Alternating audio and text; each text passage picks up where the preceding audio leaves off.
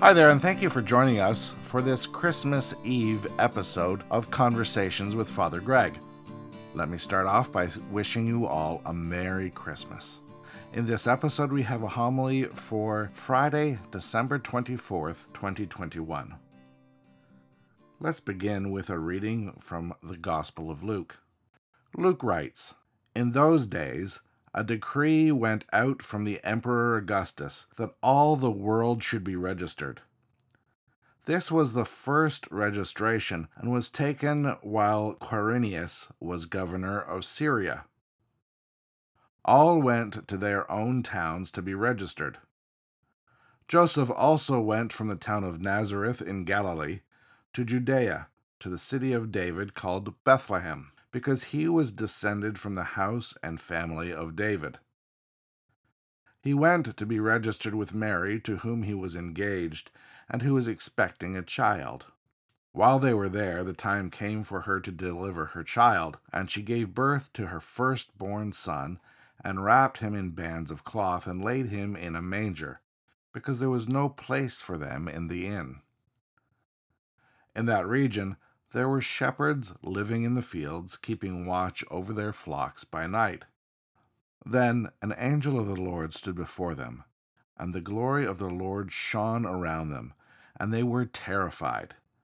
But the angel said to them, Do not be afraid, for see, I am bringing you good news of great joy for all the people.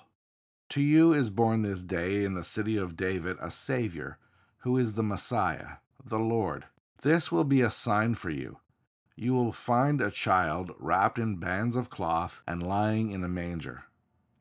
And suddenly there was with the angel a multitude of the heavenly host, praising God and saying, Glory to God in the highest, and on earth peace among those whom he favors. The Gospel of Christ. May I speak to you in the name of the Father, the Son, and the Holy Spirit. Amen. Well, hi there, everybody, and Merry Christmas. Thank you for sharing your Christmas with us this year.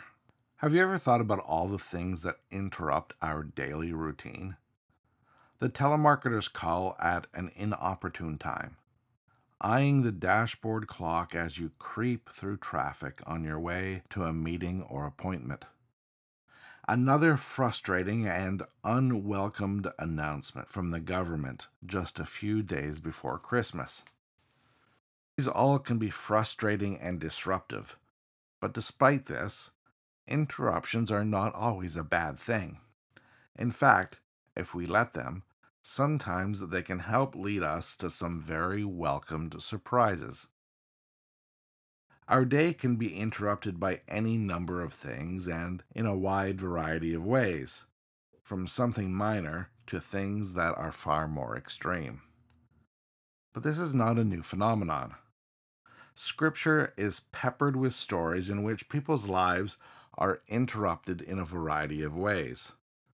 In fact, the entire Christmas story is ripe with examples in which people's everyday lives were interrupted in some way or another. It began when Gabriel appeared to a man named Zachariah.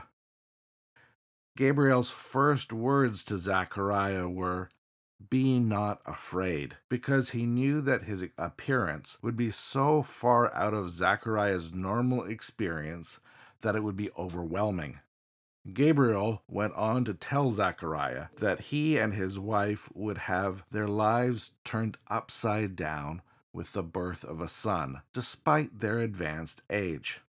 Their son would prepare people for the next great thing that God was about to do.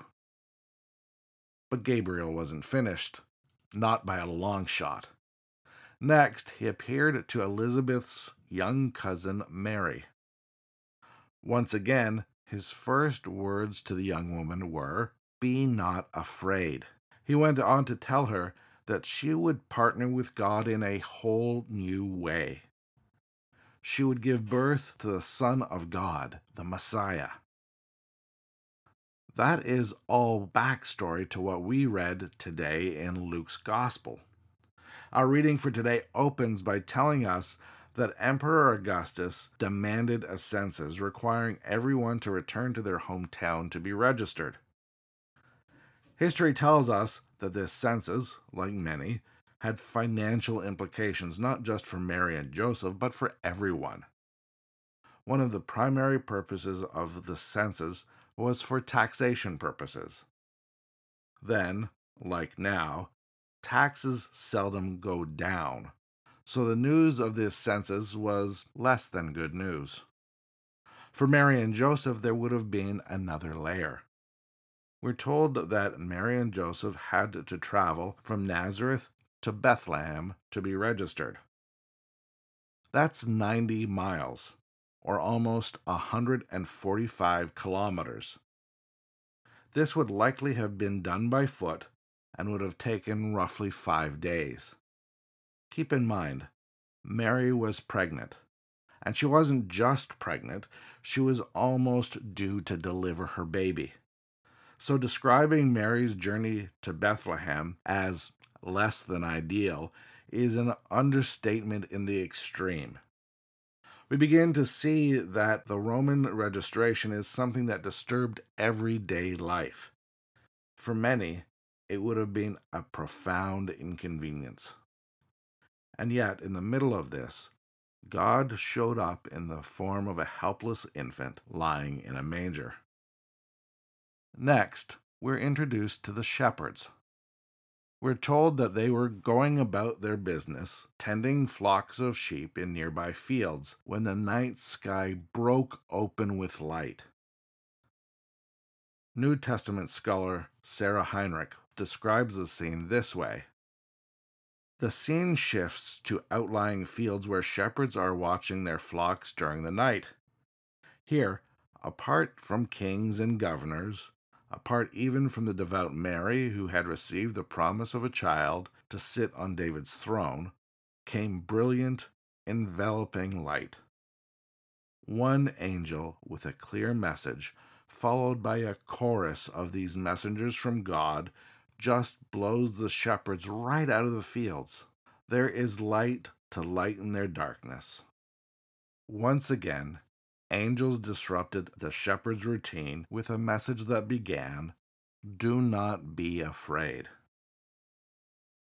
Luke goes on to tell us that the shepherds felt compelled to go and investigate the cause of this angelic oracle. Luke tells us that after the shepherds encountered the baby in the manger, they made known what had been told about this child and all who heard it were amazed at what the shepherds had told them. Each year at Christmas, we celebrate the birth of the baby Jesus in a small town called Bethlehem. Christian scripture teaches us that baby is the very essence of God's creative power distilled into human form. At Christmas, we're reminded that in the body of Jesus Christ, God walked among us healing the sick, and nourishing people's minds and spirits. Each year at Christmas, we're reminded that God is not confined to an altar, a temple, or a church. God is not the property of the religious establishment. At Christmas, we're reminded that God is on the move, seeking us out so that we might have a relationship with God. As we read Luke's Gospel, we're also reminded that this idea of God seeking out humanity is not always convenient. In fact, it's something that threatens to disrupt our daily lives and routines in ways that we never expect. And yet, somehow, it remains wonderful, miraculous, and offers to enrich our lives with profound meaning. You see, at Christmas, we are reminded that God not only joins with us, but in the person of Jesus Christ, we are invited to partner with God. Through this partnership, we will see things, we will do things, and we will experience things that exceed our wildest imaginations. Just ask the shepherds. Let's pray. Lord Jesus Christ, your birth at Bethlehem draws us to kneel in wonder at heaven touching earth. We invite you to touch our lives anew and accept our heartfelt praise as we worship you, our Savior and our eternal God. Amen.